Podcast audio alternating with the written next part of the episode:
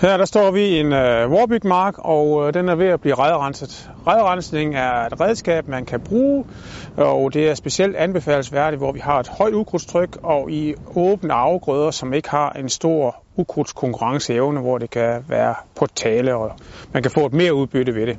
Det her det er en kamerastyret, og det er det, vi har de bedste resultater med. Man har større kapacitet og kan køre mere præcist. Her der har vi øh, redrenset, og øh, det er med en, en sådan ret flad tand, og øh, det vi går efter, det er jo at, at, at gå så tæt på rækken som muligt og få mange af de her små ukrudtspiger, som den her, det er en lille kimplante.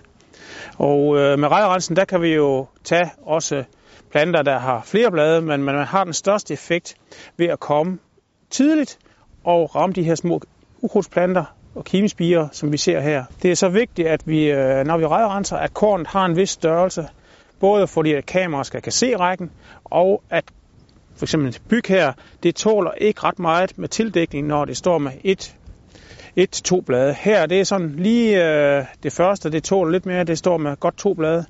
Men man skal ikke dække kornen til, og slet ikke når det står med bare et blad. Det, så kommer det så ikke. Herover der kan vi se, der har vi ikke renset, og der har vi jo ukrudtet, der står her, og det er det, vi går efter her mellem rækkerne. Og øh, hvis man kommer lidt tidligt og kører øh, en, med en lav hastighed, så kan man lægge lidt jord ind i rækken, og derfor man får en lille ukrudtsbekæmpelse ind i rækken. Men hovedparten af den ukrudtsbekæmpelse, man skal have i rækken, det skal man have med, med, med blindstrilingen. Og der kan vi se her, der kommer en masse af ukrudt, og det er det, vi prøver at bekæmpe med redrensningen ved, at tanden den kommer til at køre lige her og får de her spiger her.